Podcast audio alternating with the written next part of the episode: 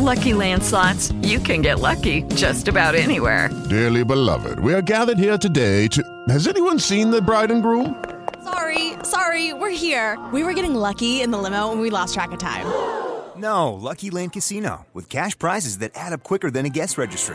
In that case, I pronounce you lucky. Play for free at LuckyLandSlots.com. Daily bonuses are waiting. No purchase necessary. Void where prohibited by law. 18 plus. Terms and conditions apply. See website for details. Good afternoon. It's Friday, May 29th, 2015. Cannot believe another school year is over, but looking forward to summertime. And we have got a great title of a book today for our first summertime interview, and it's called Make Waves, Be the One to Start Change at Work and in Life. And our guest today is Patti Johnson. Patti, welcome. Thank you. I'm glad to be here. Great to chat with you about it. Well, I am so excited to be sharing in a discussion about your very first book. Now, it has been out for a year, so I would love to hear about the process of becoming a first-time author and what's happened in the year since the book was published. But first of all, our listeners always love to hear your personal story. So start that whenever you want and just give us the thumbnail of who Patti is. Sure. Well, you can probably tell from my accent, I live in Texas, so that is home for me. And career-wise, I spent most of my career at Accenture and did everything in the people side of the business and was one of the senior executives there, and then started my own business about 10 years ago, became an entrepreneur after leaving this huge organization, which was more of a leap than I could have ever imagined. Oh, wow, yeah. I know. It was I learned so much, probably more in that first year or so than I had in my whole career, and started the business PeopleResults about 10 years ago. And we've continued to grow, and we help our clients, either the leaders or the organization, prepare for the future and be ready to institute all the changes that they want to have happen. And so it's been great for me. And then I, as you mentioned, wrote my first book last year. It had been a book that probably had been inside me for 4 or 5 years. I had had so many thoughts about what I ended up writing about. And then it was time, and I went through a process, and a publisher was interested in it, and it gave me a deadline, which was great. Because with all the other things I had going, I made sure that I carved out a lot of time and evenings and early mornings to be able to actually make it happen. And since then, I've been doing a lot of continuing to speak and talk and build it into a lot of our clients about this topic. So it's been a great experience for me, and that's me in a thumbnail. Well, I love it. And I'll tell you what, the cover of your book is just wonderful. I don't know if that was your publisher or if that was you, but I love it. I came up with it. Thank you. And yes, and was the title yours, or was it something that they had you hone in on later? No, it actually was mine, and it came to me one day when, the whole idea of the wave was something. I like the metaphor of it because, you think about so many changes happen through little small actions and small decisions. If you dial it back, sometimes it started with something that wasn't that huge at the beginning. And right. So I like that. I had that in my head. And then, the make waves kind of makes me laugh because, you say that, people think of us kind of troublemakers. And I even had a couple people say to me, "Are you sure you want to call your book that?" Because, but I like that idea that you can't keep doing the same things again and again and think that you're gonna be able to change anything, whether it's in your own life, your career, right, community, work, whatever. So there are so many parallels in our lives. I mean, I spent the first half of my career in corporate America, in very large companies in the travel industry. And then I went out on my own consulting actually 2 years after you did, and have had my consulting firm for almost 20 years. And I do make waves, and I am a rebel. I loved, there was a picture that was going around Facebook yesterday of a baby gate at the bottom of stairs, and then you see, like, climbing up the outside of the stair rail, these two toddlers. I mean, they weren't even toddlers. They were, like, I don't know, maybe 18 months old, just barely toddlers. And I thought, you know, the rebels always find a way. They find a way. Absolutely. And I'm one of those. Yes. So I think your book was written for me. So tell me who your audience was. Right. Well, the audience was really largely a business audience, but also one of the interesting things I found is that this whole concept of being able to start a wave pretty much resonates in community groups. I've spoken at national sorority meetings, I mean, in the collegians, millennials, because so even though originally I was picturing, you know, people in organizations and how do you actually have that impact that you want to have, I think the concept is very relevant, you know, to that much broader audience too, because you want to instill that in anyone that you think that way. What can I do? How can I, what impact can I have? I think that's relevant for all of us. Yeah. Well, what I love about your book is, first of all, you've got a very, very simple graphic in the early part of the book, which is kind of the heart of everything that you talk about in the book, of the think, know, and do. So the thinking portion is where we will start today. Sure. And you've got the book separated into what you think, what you know, what you do, and then you've got a whole chapter on inspiration, which is, you know, talking about the wave makers that you talked about, you know, as you were pulling the book together. So let's start with talking about what you think and how much, you know, I know in my own life, and I struggle with this literally every day, of trying not to react according to past experience. And really to give process a chance, to give people a chance, to give ideas a chance. Just this morning, actually yesterday, I was having a call with, you know, two of my key team members in my new company. And, you know, we had come up with this new travel technology concept, and we had given it a brand name, right, that was the B2B tool that people would download to their websites. Sure. And then there was a B2C brand. And they're like, no, you know what, I think we need to have just one brand. And, oh, my God, I resisted that. I told them all the reasons. I told them about when I was at Sabre and how Sabre was both a travel agency brand, it was an airline systems brand, it was Easy Sabre for consumers, and it was confusing, right? And so, like, I'm pulling out all that old what I think, you know, and not letting – doing everything I could not to let the wave of common sense go through. And it wasn't until this morning that I finally gave up and said, you're right, we need just one brand. And the B2B piece will just be the brand tools, and the consumer piece will be the brand, and then everybody, you know, we've got a clear message going forward. Right. So tell me about the what you think and what's your wave and why this matters so much. Mm-hmm.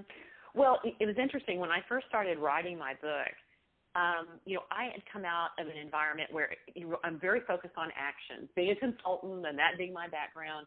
What do you do? What's the process? What's the plan? And so I actually, I think, really missed the initial part of writing the book. I missed the think part because but the more I started doing my research, I started interviewing people from all walks of life who had started change.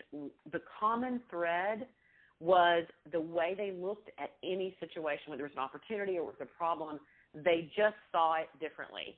And so I ended up adding this section because I realized how critical it was. And, you know, these are the people that often ask, you know, kind of really three critical questions. One of them is, you know, what can I do? Now, that sounds like the most simple question you can possibly ask. But the two key things about that is, one, they ask personal accountability, what is in my control? And then the second part, there's action associated with it. So these are people that quickly got to what's my role, how can I contribute, how can I help is the second question. And the third one was what if? What are the possibilities here? What is the unseen in this situation that maybe there is that opportunity to do something we've never done before? And so I found that people looked at the world differently who kind of were in that wave maker profile. And so I ended up spending a lot of time on it. So, tell me some of the key learnings as that came to you. I mean, I just shared my own experience of knowing what was actually the barrier to letting the wave actually break through in my own life, and that I was holding, so tight to old thinking. How do you break through and let the wave happen? Mm-hmm. Well, one interesting thing about your story is that a really critical thing is that, people who start waves are comfortable with ambiguity, and they know when their past history fits and when it doesn't. Because one of the things that happens to us is the more successful we become, the more experience we have, then the more we think we have to know the answer. And that is human nature, and that's why we are successful. And the people listening, you can relate to that. That's what makes you the expert. The interesting thing is that when you're talking about a wave, it hasn't been done before. It's something that is new. You're trying to make a change. So right. Those past habits, the past history, like in your example, in another situation might have been really helpful for you, but in this case, in your story, it was actually created a block for you. So, it's that being comfortable that I have a new situation and knowing when does my past history and my expertise help me versus when does it just not fit? Well, it's funny. One of my favorite shows on nighttime drama TV is Hawaii Five-0. And, I watch Kona going out and, just doing her amazing stuff on a surfboard. And, sometimes the waves are far apart and sometimes the waves are closer together, right? Mm-hmm. And I think my own metric on how much I'm thinking like a wave maker is that the waves are getting closer together. So the struggle last night at 4 o'clock with somebody telling me we needed one brand instead of 2, to me resolving that we were going to change and we were going to do it in a way that was going to allow us to build a billion-dollar business instead of, something less successful, right? Those waves were closer together. Did that occur in the dialogue, using the wave as a metaphor for you? Was that something that ever came up? Yes. Well, I think what I saw is that, again, back to how you think, is that if you are someone who continues to ask yourself the what if, what can I do, how can I contribute, then the waves, a lot of your thought process is going to make it happen more frequently. Now, some waves are going to be bigger than others. I mean, let's be clear. I mean, what you're talking about, it might be one of your bigger waves.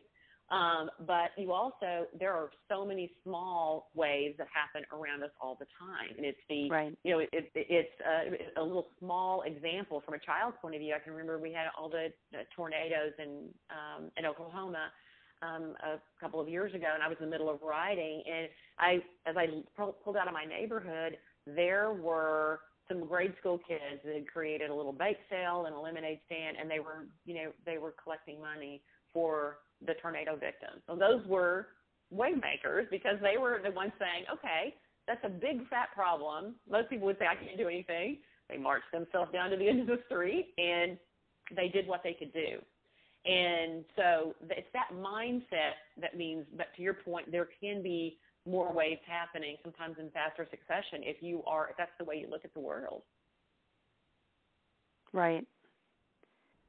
Got it. So, you've already talked a little bit about what you know and how that kind of impacts or is impacted by what you think. So your next chapter talks about conventional wisdom about change. And I think, in my own experience, the things that are causing me the most angst, is dramatic change, right? And I'm usually the first one out changing things. So it's funny that the woman I have working with me now is really pushing me hard, and it's good. It's all good. But you're right, what you know kind of kicks in and how you handle that change. So talk to me a little bit about the conventional wisdom about change. Right. Well, I think that change is organic, and change is something that happens through people. I think sometimes we forget that. You can have a great plan. You can have all the metrics. But, there's a big difference between if, as an example, if you get something in the mail that says there's a new restaurant that's going to open this weekend, you'll probably toss it in the trash. But if I call you and say, fabulous restaurant, the family that started it is, they are a wonderful family. They're trying to get this business going, and we had the best food ever last night. You're probably going to go because I've called you and I've made a personal appeal. And to me, change kind of moves through people like this, a little bit like a virus. And I think oftentimes we don't think about it that way. Or we think, well, only the most senior person could really make that change happen. You know, who am I? I'm just a recent college graduate. I only have 5 years experience. These are really senior people. I'm going to wait for them to do something. And, again, if you go back to what can I do, what role can I play here, then you can find an answer, that some way that you can move the needle. And so I think a lot of the conventional wisdom is that it happens through a plan, it happens by the senior people, and it just doesn't always work that way. Right. So, you know, you also talk about trends and where your wave fits into that trend. So share that with us. Well, the reason I mentioned trends, because on one aspect you might think, okay, well, what does that really have to do with starting my wave? I find that, you know, the world's changing a lot. I mean, and I wanted to be sure we think about that. You know, our attention spans have reduced by a third in the last, 10 right. 15 years, depending upon the research, a lot. And I can relate to that. I'm sure you can too. I mean, you know, we're on our phones. We're a mobile society. Right. And there's so much noise out there. And you know, really that was at the heart of this discussion yesterday about brand is people, you've got one chance to grab them. Grab them and keep them. Don't try to have to, explain all this stuff because they can't get their mind around it. So you're absolutely right on that front. And I think that's so important. If you think about just how you're communicating with people about your ideas, don't send the 7-paragraph email. It's not going to work. You've got to come up with simpler ways to get your ideas across. And as you say, you have a very short time frame. And then the other, thing I would mention is this idea of word of mouth, which I just talked about, and that is so important. And with the, we see it certainly in terms of social media, but it's always been there. It's always been a part of our human nature. We know research says we trust each other more than we trust outside groups. And so that's really important. We're trying to get your idea going, whether it's, coming up with a way to feed the homeless in your community, or it is you're trying to change the way your team works together, or you interact with your customers. You've got to think about that word of mouth. And, we know that when we care, we share. So how do you do that? And not miss that the world has changed a lot from what it was 10, 15 years ago, and kind of factor that in. So that's why I ended up including that. I just wanted to be sure people were thinking about some of those issues. Right. So the next section of the book is all about what you do. So you've already figured out, how your thinking is impacting your decision making, what your base of knowledge is, and what the trends are that you might even be able to ride some of those waves rather than just creating your own. But the next chapter is about starting your own wave. So is this about innovation? Is this about growth? What is at the core of the wave? Right. Well, I think it can be both. Usually there's some innovation element because it hasn't been done in that way before. But one of the things I found that's really interesting, and I know when I talk to groups, is that sometimes getting started is the hardest part, and for a variety of reasons, because I will confess to some perfectionist tendencies, and it's very common for people, they want the right answer. You want to know what it is before you get started. If you're doing something new, you need to go. Find your first step. How far out can you see? It may be a month. That's okay. Get started. Right. And you know what I mean? And I think for so many of us who want things to always be right, that's very, very important and can kind of go against our nature. The other thing that I think is wildly underutilized, especially in business, is experimentation. So if you have something new you want to try, take the mindset of I'm going to experiment and I'm going to learn from it. That's another habit of wave makers, of voracious learners, or curious. And so know that if you're doing something new, we often think, oh, I've got to have it all completely figured out. I'm going to go and then I'm going to execute it and it's going to be perfect, and that's victory for me. Well, if you take the opposite approach and you say, you know what, I'm going to learn and experiment. I'm going to try, and I'm going to know as I go what adjustments I want to make, which is a little bit different mindset than sometimes all of us who are planners and want everything right than what we would naturally migrate to. Right. So then the next thing is really about the sustainability of what you're doing, right? And I don't mean sustainability as in green, but actually planning a wave that lasts. And the very nature of waves is that they don't last in their original iteration, but what they produce lasts, right? They change the whole face of a coastline if you've got a storm.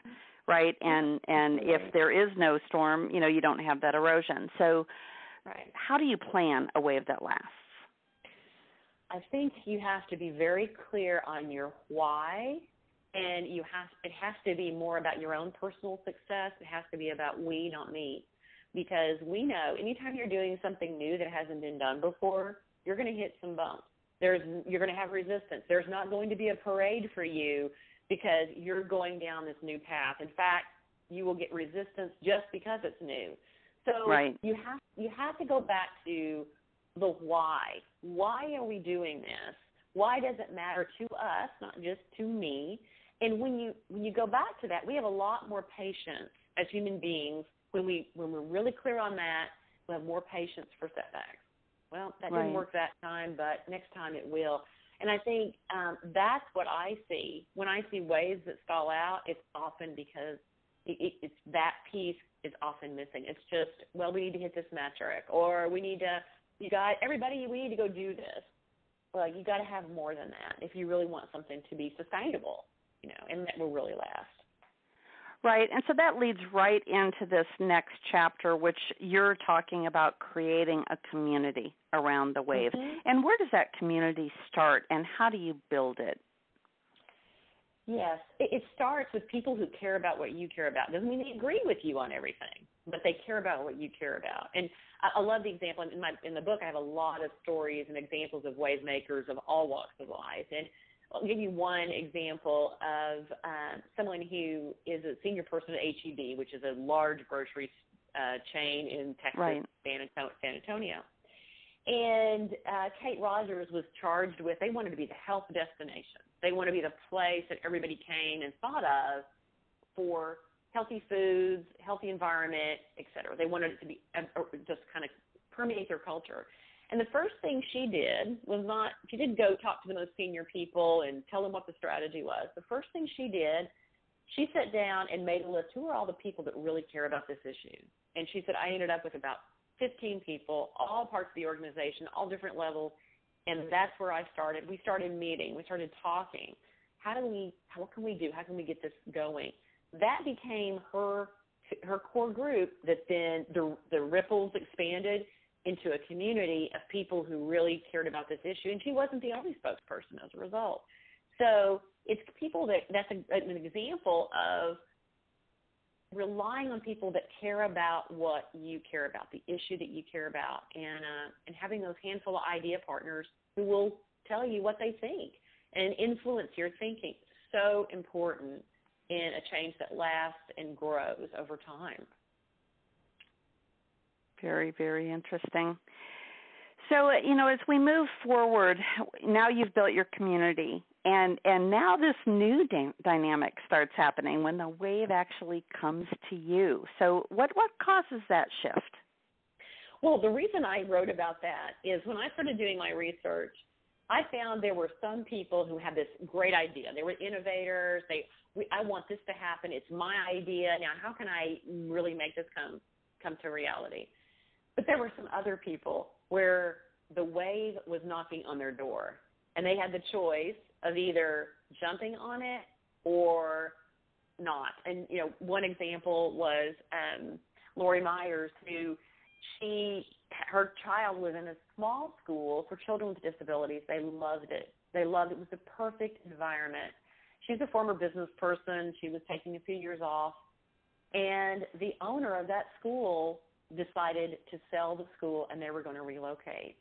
And all of a sudden, Lori realized if she didn't step up and do something, the school was going to disappear and this opportunity for her child was going to go away. So she said it was one of those things where I realized, okay, here we go. I'm going to have to take this on. I'm going to have to figure out how to do it. Even though she was a business person, she'd never had any responsibilities with the school, was not an educator, and she surrounded herself with the people and figured out how to do it and how to grow that school. And it's thriving today because she stepped up. So that was an example of where sometimes it starts with us and our own ideas, and sometimes, like I said, it's knocking on our door and like, okay, I'm gonna have to be, it's me. I'm going to have to be the one, you know. So I wanted to call out some of those examples too. Right. Oh, I love that. So, you know, invariably we get to a place, and I've been there actually several times this week already, when your wave hits a wall. and you know, I have over the last 10 years been building technology instead of consulting because I wanted to find a way to make money while I slept, right? And it's really smart. It's a laudable goal. I figured out a couple of years ago I had surgery and I was lying flat on my back, and I realized that if I weren't out there, that there's no consulting coming in, right? No matter how good my salespeople are, they can't sell the caliber of projects that I was able to bring in, and that I could never actually sell my business because I had decided on a model where everything was always done fixed price. You know, what the client wanted, I would size, and you know, I would commit to getting it done, and so I didn't have that recurring revenue stream that some consulting firms have, you know, based on you know, retainers and that kind of thing. And I didn't have employees because I used 1099 contractors. So I really had nothing to sell. And it's like, okay. But, you know, in technology, there are all kinds of waves that you can hit. And you know, just timelines of getting businesses going and all of that. So what's your advice when you know you're on the right wave? You know, whether it came to you or you had the idea and you built the community around it, and then all of a sudden you hit a wall. What then? Right. Well, two things. First off, expect it. It's going to happen. It might be a bigger wall or a smaller wall, but I always tell people when I coach or I working with my clients, you are going to hit resistance. So don't be surprised by it. It's just going to happen. So that's number one. Don't be surprised or don't view it as a failure. It's just part of the process. And then the second thing that I always say is you have to be a little bit of the researcher. When you do hit the wall, when you hit the resistance, you've got to be really smart and savvy and figure out why. Was it because you didn't communicate it well enough? Was it because your timing was awful in the marketplace? Was it because you didn't have the right messaging? What was it? Because, or you didn't have the right experts there to actually share it. What caused you to hit your wall? Because there are so many different reasons. And figure out, was it in my control or was it not? If it was in my control, then you got to figure out, what adjustments do I need to make and go at it again? Or did I learn something that tells me I can try and make it work the second time? I mean, most big successes, they learn something from this, and then the next iteration or the next iteration after that got them where they want to go. So you have to really be smart, learn from it, assess it, and know what does this experience tell me, and not get into the emotion of I failed, nobody liked my idea, I don't know why it didn't work. It's like, okay, that's interesting. You have a day to do that, and then you got to put it to the side and figure out, okay, what can I learn from this based on facts, not based on my own personal, you know, internal feelings based on that day or that week. Right. Well, and you rightfully point out that, you know, your emotions can just get in the way. You know, you see that obstacle, and you know at the time, and you know I speak certainly as the serial entrepreneur. You know, it just looks like the world is ending, you know, at least in the near term. And you know, there's always a way around, and I love the sensation. And I'm not a surfer, but I can only imagine that, you know, you're paddling out and and that's so much hard work. And then when you finally get to ride that wave, the exhilaration of the, you know, how smooth the experience is when you were swimming against it the whole time. So, you know, I think you have to remember what it feels like to be on the wave, and you really have to firmly plant that feeling in your head to get you through that wall. That is true. That is true, because there will be setbacks. And if you lead with your ego, or your ego's easily bruised, then you're going to stop too soon. You're going to give up too soon because it's too painful. You got to figure. I mean, that's the other reason, tying back to the why. Why are we doing this? Why does this matter? What's it going to do for our customers, for our community, whatever it is? You keep your eye on that impact you want to have, then it makes those setbacks not a personal hit, but more, well, we're going to just keep going and find the other way. You know, get there somehow. Yeah, absolutely. Right. And so the last chapter in this particular section of the book is about why leaders should make more waves. And again, this draws up the image of the rebel and the person who's making waves in a company, in a corporate setting.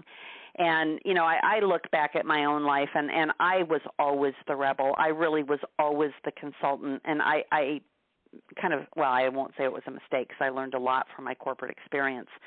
But, you know, I was kind of trapped in this corporate world, right, because I didn't belong.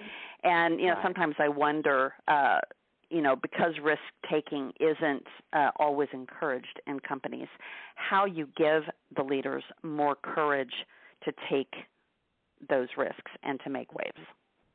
Right. Well, I think, and then the main theme, you know, of that section is really the idea that as a leader, you want wave makers on your team. Some wave makers may be making big waves, others may be small, but you want people that are always thinking about what can be better, what can we do. It doesn't mean it's the Wild West and everybody's doing what they want. You can still have process and all of that, but you want those people who you are developing to be innovative and to bring those creative ideas forward, because whether you're a small business or you're a big one, if you don't have those people, you've squashed your innovation, you've squashed your ability to grow, to create new products, new services, whatever. And so that's why, you know, when I talk to senior leaders, I always, you know, I always tell them you can't pump fear in the room and expect your wave makers to thrive, because the message is you don't want to hear it. Right. So you end the book talking about some of the stories, and I know you've shared a few of them with us as we were talking today, but you introduced some of the wave makers. What was the most memorable story that you shared during that chapter, which is actually quite a long part of the book? Yeah, that's a hard one. One thing I will say about the wave makers, when I started, I created my wave maker list through my network and circle. And I started asking for people to tell me, who are the wave makers you know? One of the surprises I had the most eclectic mix of people you would ever imagine. I had high school students, college students, I had CEOs, I had Major League Baseball managers. I had the most, again, very eclectic group of people, but there were some common themes among all of them. And so that was one thing that was kind of a reminder to me, and I hope to any reader, that you can be a wave maker no matter where you sit. Well, that's one. I think I was probably, in terms of inspiring, I was probably most inspired by the people who had no authority, like Lindsey Pender, who had no authority, yet was able to influence the way they handled some of their policies and processes in the neonatal unit. She had lived in Philly within one of the most advanced care units in the United States. A lot of the difficult cases came there, and she was about 5 years out of nursing school, and she moves with her fiance to North Carolina, small regional hospital, and she sees all these things that they were doing that were out of date or that needed to be updated. And rather than be critical, she set out on a plan. It took her 9 months. I probably won't have time to go through all of it with you, but she was so inspiring to me. And there were many like that. The people who, on the surface, you would have thought, you know, the deck was so stacked against them. They weren't in a position to really make anything happen, yet they did. Those are the ones that I, you know, at the ends of my interviews with them, I would just sit there and go, boy, anybody that says, you know, that you have to be in charge to make something happen, you know, should talk to some of these people. It's amazing. Right, right. So what is your inspiration to our listeners today of how did they be the one? You know, how do they actually get to that place where they have everything it takes to start the wave and to see it through and to really make lasting change on their companies, on the world around them, including, you know, their local communities? What's that inspiration? I think the inspiration is, first off, believing you can. And the second thing is going back to some of those two or three key questions and keep them at your, you know, just right with you. You know, that what can I do? What if? Keep those in the top of your mind and be willing to take action. Just start. Try something. What could I do now to build interest in this idea? It might be something really, really small. One of the reasons that, you know, I originally wrote the book was this idea that so many changes, I'm kind of a nerdy in this respect, as I'll always say, how did that start? You know, before that, how did it really begin? That's high on my curiosity list. And often it started by somebody doing something really, really small. So don't think, well, this isn't important enough or big enough. You know, figure out what can you do and actually get started, find the people around you that who else is interested in this? Who else cares about this? And start the conversation, get your idea partners, and believe you can do it. It will certainly make your career, your life more fulfilling, and you'll have more of the impact that you want to have if you look at the world around you in that way. So, Patti, thank you so much for sharing your heart and sharing the book with us today. If our listeners would like to learn more about you, certainly they can purchase the book on Amazon and any number of places since it's been in circulation for. And but how can they reach you? And if they want to know more about your consulting services, or you know, to have you speak at one of their events, what's the best way to get in touch with you? The best way is to go to my website, which is pattibjohnson.com, pattibjohnson.com, and it has a lot more information about me and about my company. PeopleResults has a link to our PeopleResults site as well.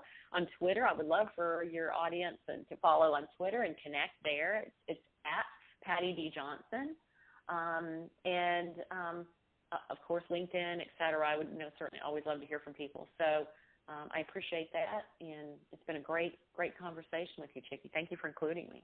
Oh, I so appreciate your time. I know Fridays can be a little bit hectic, but it was just so terrific to hear about your book. And again, the book, for those who may have joined us a little bit late, is Make Waves, Be the One to Start Change in Work and in Life. And our author that we have been visiting with is Patti Johnson. And if you'd like to know more about the Executive Girlfriends Group, you can just go to executivegirlfriendsgroup.com. And then we also have both a public Facebook group and a private Facebook group for our members where we share information about our upcoming shows every week.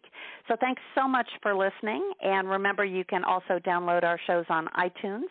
Just go to Solutions Live, and you will be able to find us. Thanks so much, and have a great day.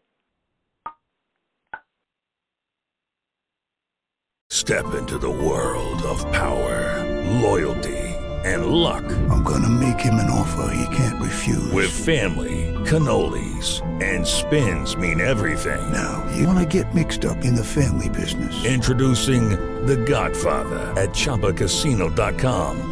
Test your luck in the shadowy world of The Godfather slot. Someday, I will call upon you to do a service for me. Play The Godfather now at ChumbaCasino.com. Welcome to the family. VGW Group. No purchase necessary. Void where prohibited by law. See terms and conditions. 18+. Purchase new wiper blades from O'Reilly Auto Parts today and we'll install them for free. See better and drive safer with O'Reilly Auto Parts. Oh, oh, oh, O'Reilly Auto Parts.